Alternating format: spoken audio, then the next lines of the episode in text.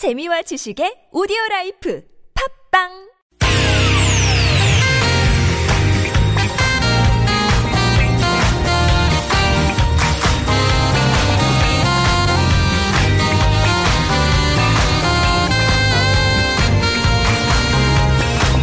이유가 뭐지? 도대체 뭐 때문에? 세상만사 궁금한 이야기들 꼼꼼하게 살펴봅니다. 최진봉의 왜?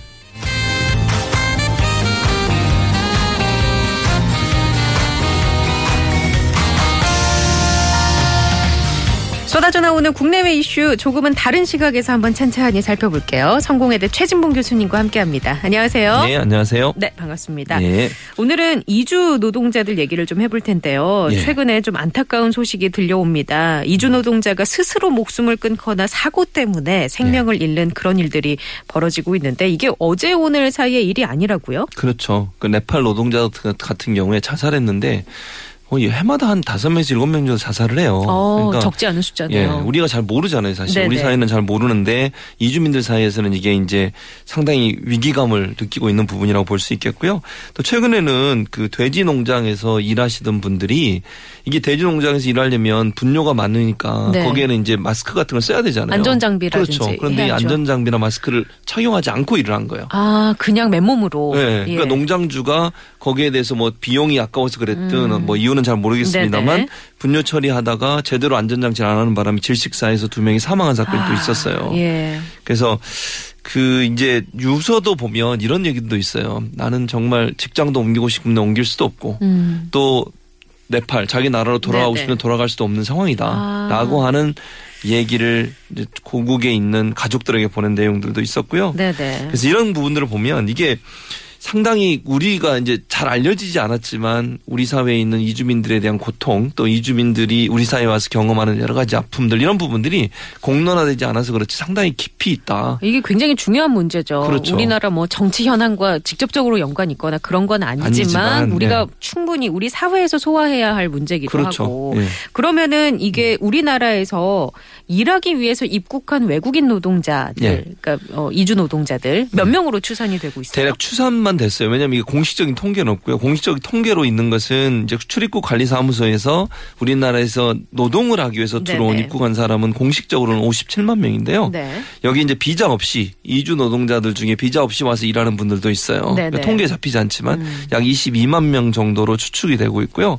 또 결혼한 이주민들이나 이주한 학생들 같은 경우도 대부분 일을 하고 있기 때문에 파타임이든 아니면 풀타임이든 음. 일을 하고 있기 때문에 이분들까지 합치면 현재 어, 외국인 노동자로 일을 하고 있는 우리나라에서 일을 하고 있는 분들이 약 100만 명 정도 아. 되는 것으로 추산이 돼요. 적지 않은 숫자인데요. 그렇죠. 굉장히 많은데요. 전체 우리나라 국내에 체류하고 있는 외국인 전체가 한 200만 명 정도 되거든요. 그러니까 반 정도가 음. 네. 노동을 하기 위해서 우리나라에 왔거나 예. 우리나라에 와서 노동을 하고 있는 것으로 이렇게 알려지고 있습니다. 근데 일단 어쨌거나 법적인 절차를 밟아서 예. 입국과 취업을 우리가 허용한 분들이잖아요. 그렇죠. 이주 노동자라고 예. 하면 예. 그런데 국내 근로자들과 비교를 해 본다면 예. 환경이 매우 열악하다는 얘기인가요? 그렇죠. 이게 가장 큰 문제가 이제 나중에 또 구체적으로 얘기하겠지만 고용 허가제라는 문제예요. 음, 고용 허가제가 3년 동안 한 곳에서 일을 해야 되고요. 네. 그 3년 기간 동안은 고용주가 마음대로 할 수 있게 돼 있어요. 법이. 어. 그러니까 예를 들면 고용주 허가 없이는 다른 사업장으로 옮길 수가 없어요. 음, 이주 노동자들은. 허가 없이는 허가 없이는. 그러니까 옮길 수 있는 방법은 딱 한 가지인데 허가를 뭐냐면 받는 허가를 받는 거 말고 옮길 네. 수 있는 게 뭐가 있냐면요. 아예 그 직장이 폐쇄가 되는 거예요. 아, 부도가 나서. 사업장이 문을, 문을 닫- 닫, 닫거나 아니면 임금을 체불 하는 경우 음. 이두 가지 경우만 예외 조항으로 하고 나머지는 고용주가 허가를 하지 않으면 다른 직장으로 옮길 수 없게 돼 있고요. 만약에 불법으로 옮기게 되면 불법 체류자가 전락이 돼버려요. 아 신문이 아예 바뀌는군요. 그렇죠. 그러니까 그런 이 악조건 때문에 네. 사실은 그런 부당한 조건 때문에 고용주가 마음대로 막 다루는 거예요. 그러니까 이제 노동자 입장에서는 울며 겨자 먹기로 어쩔 수 없이 그냥 그렇죠. 그 상황을 감내하면서 예. 견뎌내는 수밖에 없는 그렇죠. 거군요. 그러니까 폭행, 예. 성추행 이런 것들이 막 빈번하게 일어날 수밖에 없는 구조죠. 이게 사실 뭐 가까운 나라도 아니고 먼 예. 나라에서 왔을 때는 뭔가 코리안 드림을 예, 그렇죠. 꿈꾸면서 왔을 텐데 예. 우리나라에 이주 노동자가 어 본격적으로 들어온 게 언제부터인지도 혹시 알고 계세요? 1980년대 후반이에요. 80년대 처음, 예, 후반. 우리가 잘 기억하실 거예요. 아마 국민들도 잘 아실 텐데 시청자, 네. 청취자분들도 그때 당시 처음 들어온 분들은 중국 조선족들이었어요. 음. 그러니까 중국 조선족들이 들어와서 예. 어 3D 업종 일을 했었죠. 그러다가 이게 산업 연수생 제도라는 걸로 바뀌었어요. 예. 근데 산업 연수생 제도가 여러 가지 문제점을 낳았거든요. 예를 들면 산업 연수생이라고 해서 동남아 쪽에서 들어와서 1년 동안 연수를 했거든요. 네. 근데 중간에 불법 체류로 나가는 경우도 있었고요. 도망가는 아. 경우. 그러니까 연수생 신분으로 들어왔다가 견디다 못해. 예. 그러기도 하고 또 일부러 그렇게 하는 경우도 있었어요. 네네. 그러니까 우리나라에 정착하기 위해서 정상적인 방법으로 들어올 수 없으니까 산업 연수생 신분으로 들어왔다가 그 사업장을 이탈해서 예. 불법 체류로 전락하는 경우도 어. 있었고요. 그래서 그걸 좀 바꾸겠다고 해서 만든 게 아까 제가 말씀드렸던 2004년부터 예. 고용 허가제라는 걸 만들었고 3년 동안 체류하면서 일을 할 수 있도록 보장해 주는 거죠. 네네. 근데 그게 이제 악용되다 보니까 사실은 제대로 운영이 안 돼서 어 이주 노동자들에게 더 어려움을 주는 그런 조, 어, 어떤 조건이 돼 버렸는데 취지 자체는 안 그랬죠. 예, 외국인 고용 허가제 폐지를 주장하고 있던데 그럼 그 내용은 어떻습니까? 좀 얘기가 나온 김에요. 아, 3년 동안은 이동을 못 하게 돼 있고요. 만약에 허가가 나서 이동을 하더라도 3회로 제한돼 있어요. 아, 횟수가 또 제한이 돼 있군요. 횟수가 제한돼 있죠. 예.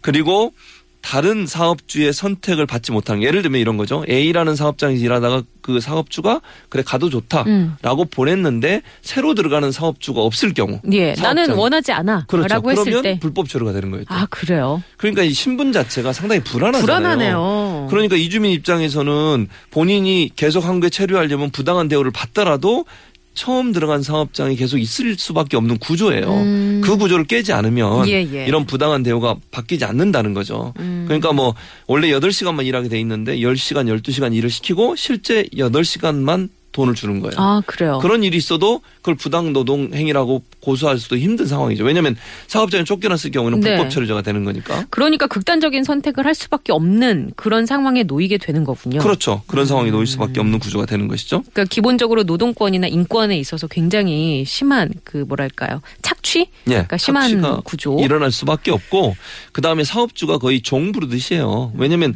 그 사람의 목줄을 쥐고 있는 거잖아요. 결국은. 예, 예. 그러니까 이분이 계속 어, 뭐 이주 이주 노동자가 계속 일을 하려면 어쩔 수 없이 고용주의 말을 들어야만 되는 상황이라고 음. 볼수 있겠죠. 알겠습니다. 자 오늘은 이주 노동자들에 대한 이야기 나눠보고 있는데요. 노래 한 곡 듣고 와서 다시 이야기를 나누도록 하겠습니다. 다디찬 그라스에 빨간 립스틱 오막에 묻혀 굳어버린 밤 깊은 카페예요 네, 근데 그 예. 외국인 고용 허가제가 예. 시행되기 전에는 산업연수생 제도라는 예. 게 있었잖아요. 그랬었죠. 그러면 그게 이제 사실 법적으로 좀 발전을 하고 음. 그래야 되는데 이게 별로 발전을 안 했나 보군요. 원래 만들 때 취지는 이래요. 그 산업연수생 제도에 문제가 됐다는 게 제가 아까 말씀드렸죠. 불법 체류자로 전락하는 경우가 많다고 네. 그랬잖아요. 그걸 예방하기 잦은 이직률을 좀 줄여보자는 게 원래 취지였어요. 예. 그리고 고용을 일정 부분 안정화시키자는 게 취지였고요. 음. 세 번째는 불법 체류를 막아보자는 게 취지였고요. 그러니까 만약에 마음대로 옮겨다니게 하- 해버리면 불법 체류로 갈 가능성이 있지 않겠습니까? 네네. 또 2개월 있다가 마음에 안 들면 다른 곳에 가버리고 그렇죠. 이러면 그럼 또 고용주 입장에서는 난처하고. 그렇죠. 그래서 정부 입장에서는 고용주와 산업 노동자들, 그러니까 이주민 노동자들을 함께 좋게 만드는 환경을 만들자고 해서 만들었는데 이게 지금 악용이 되고 있는 거예요. 3년이라는 굴레가 결국 고용주가 마음대로 이주민 노동자들을 다루도록 만드는 그런 빌미를 주고 있어서 이 부분에 대한 어떤 제도적 보완이나 아니면 변경이 필요한 상황이라고 볼 수 있겠습니다. 예. 그러면은 이 어떻게 보면 고용주 입장에선 그러면 안 되지만 예. 악용을 해서 현대판 노예제도처럼 이렇게 좀 군림하는 상황이 발생을 할 거 아니에요. 그렇죠. 발생을 하고 있어서 지금 이런 문제들이 불거지고 있는 것이고. 예. 그러면은 이 어, 일을 하는 이주 노동자 입장에서는 이직도 안 되고 예. 그러면 본국에 잠시 다녀오는 것도 안 되고 안 되고 숨통을 받아야 돼요. 숨통을 틀 곳이 없겠네요. 그렇죠. 그래서 이걸 바꾸자고 하는 게 고용허가제가 아니라 노동자 측에서 뭐라고 얘기하면 노동허가제로 바꿔달라는 거예요. 어. 그러니까 자유롭게 옮길 수 있도록 해달라는 건데 네. 아까 제가 이제 언급해드린 것처럼 정부 입장에서는 자유롭게 옮겼을 때 여러 가지 부작용이 있다고 얘기했잖아요. 근데 반박하는 쪽에서 뭐라고 얘기하냐면 자유롭게 옮기게 해도 쉽게 옮기지 않을 거다. 왜냐면요 퇴직금을 받으려면 1년 이상 일을 해야 돼요. 음. 그러니까 1년 이상 일을 안 하면 퇴직금 못 네, 받게 네. 돼 있어요. 그리고 어, 한 곳에서 숙달된 기술을 익히, 익히고 싶은 것이 이주 노동자들의 대체적인 어, 요구거든요. 예. 그래서 그 요구 때문에 옮기게 해도 그렇게 잦은 이직이 일어날 가능성은 낮다라고 보는 것이 노동자 측의 주장이에요 지금. 근데 사실 음. 어떻게 생각해 보면 어 이주 노동자들이 숙련돼서 일을 잘하고 고용 음. 조건을 잘 환경을 조성해 주면 사실 가고 싶어도 안 가지 않을까요? 그렇죠. 가고 예. 싶어도 안 갈 수 있죠. 그러니까 음. 지금 현재는 고용주가 일방적으로 3년이란 기간 동안 자기 마음대로 다룰 수 있도록 족쇄를 묶어놨기 때문에 네. 그런 부작용이 생기는 거 아니겠습니까? 그렇죠. 그러나 숙련된 기술자로 잘 양성해서 자기 회사에도 도움이 되는 그런 기술자를 만들려고 하면 음. 좋은 데를 해주면서 그 사람이 기술을 습득할 수 있도록 만들어줘야겠죠. 그러기 위해서는 결국 노동자가 스스로 선택할 수 있는 길을 열어주는 것도 네. 하나의 방법이 될 수 있다고 보는 거죠. 음. 그러니까 물론 거기에는 일정 부분 기준이 있어야 될 것 같아요. 예를 들면 아예 그럼 마음대로 열어놓느냐 이 부분은 조금 논란이 될 수 있거든요. 네네. 지금 3년이라는 기간이 너무 길다고 보는 거예요. 예. 그래서 예를 들면 뭐 6개월, 1년 또는 뭐 그건 논의가 필요할 것 같은데 음. 네네. 노동자 측과 정부 측에서 좀 더 머리를 맞대고서 논의해서 어느 정도 기간까지 그러면 제한을 둘 거냐 하는 부분을 고민해 봐야 될 것이고 고용주의 이런 불법적인 행위가 일어났을 때 그 사업장을 빠져나올 수 있는 길을 열어줘야 돼요. 음. 지금은 그게 없는 거 아니에요. 그러니까 뭔가 청원할 수 있는 그런 길을 그렇죠. 마련해야 한다. 그렇죠. 근데 지금 현재는 그런 청원할 수 있는 길도 없을 뿐만 아니라 사업주가 어떤 형태로 얘기하는 그것이 전체적으로 받아들여지는 분위기예요. 그러니까 노동자들은 보통 우리말도 서툴고 음. 네. 자기 주, 어, 주장을 하기에 좀 어려움이 있지 않겠습니까? 그렇죠. 예. 또 실제로 그 고용주가 만약에 쫓아내버리면 본인이 불법 체류자로 전락할 수밖에 없는 구조이기 때문에 그걸 구제할 수 있는 어떤 제도적 장치가 반드시 필요하다는 거죠. 음. 그러면 만약에 내가 위험에 처했을 때 네, 노동자 네. 이주 노동자 입장에서는 정부의 도움을 받을 수 있는 어떤 뭐 기관이든 예. 아니면 기관이든 네. 이게 필요하다는 거죠. 제도가 마련됐으면 예, 예. 그거를 이제 이용할 수 있고 그렇죠. 음. 그런 사례들이 한두 건이 나오다 보면 이제 어, 사용자 측에서도 뭔가 고심을 하면서 아 이렇게 하면 안 되겠구나라고 그렇죠. 생각할 수 있고 또 한 가지는 그게 알려지면 사업자들을 사업자 그러니까 못된 사업주들이죠. 네네. 뭐 좋은 분도 있겠죠. 음. 그런데 정말 이주민 노동자들을 핍박하고 억압하는 음. 그런 분들이 있다고 하면 처벌할 수 있는 법적 근거도 생기는 거 아니겠습니까? 지금은 노동자들이 그걸 제대로 얘기할 수 없는 상황이다 음. 네네. 보니까 온갖 불법과 성추행이 있음에도 불구하고 처벌이 안 되고 있는 상황이에요. 사실 오늘 이주 노동자 문제를 다루면서 음. 어뭐 여러 가지 입장이 있을 수 있고 또 사용자 측에서도 분명히 하고 싶은 얘기가 그래, 있을 있을 수. 있겠지만 네. 어쨌든간 법적인 테두리 안에서 사업주에게 너무 많은 권리를 줬다는 거는 명백한 사실인 것 그렇죠. 같고요. 그게 그 중에 가장 큰 게 아까 말씀드렸던 3년이라는 기간 동안의 족쇄라는 거. 이걸 음. 예. 풀지 않으면 근본적으로 이 문제는 해결이 어렵다 고 봅니다. 저는. 아, 근데 참 어려운데 음. 이게 서로 윈윈하려면 예. 그러니까 고용자, 노동자 모두 어떤 고용의 안정성 혹은 네. 인권 이런 거를 다 같이 함께 가려면 어떻게 할 수 있을까? 이게 좀 어려운 부분이기도 한 것 같은데. 그렇죠. 그래서 아까 제가 잠깐 언급해 드렸지만 이 3년이라는 기간 자체에 대한 조정은 반드시 필요할 것 같아요. 이게 네. 너무 길다는 거죠, 제 음. 말은. 그래서 일정 부분 기간을 좀 조절해서 언제든 그러니까 어느 정도 일정 시간 시간이 지나면 예. 자유롭게 직장을 옮길 수 있는 보, 어, 어, 보장을 해줘야 한다는 게 첫 번째 에, 해결 방안이라고 보고요. 두 번째는 다른 사업주 사업장의 사업주가 받아들이지 않, 않으면 불법 체류로 전락한다고 제가 말씀드렸잖아요. 네네. 그러면 그거는 결국은 이 사람이 계속 묶고 그러니까 잡고 있을 수 있는 여지를 주는 거 음. 아니겠습니까? 그 부분도 저는 좀 바꿔야 된다고 생각을 해요. 이게 기본적으로 신분의 불안정성에 대한 문제이기도 하지만 예. 어떻게 보면 인간으로서의 존엄성에 그렇죠. 대한 문제일 수도 있잖아요. 인권 침해라든지 맞습니다. 그런 부분. 그런 부분은 그런 부분은 그 보니까 그래서 네. 지금 뭐라고 얘기가 나오냐면요. 우리나라가 제2의 군함도라는 그러니까. 몇가지 나와요. 그래서 지금 그 현재 인터뷰를 저도 본 적이 있어서 그러니까 유엔. 유엔에서도 우리나라에 2012년도에 권고를 했어요. 인종차별 철폐 위원회에서 유엔 인종차별 철폐 위원회에서 이 3년 고용 허가제를 폐기하라고. 음. 그러니까 이게 인권 침해적 요소가 너무 예. 크다라고 해서 폐기하라고 공고를 했는데 우리나라 아직도 이걸 가지고 있습니다. 그래서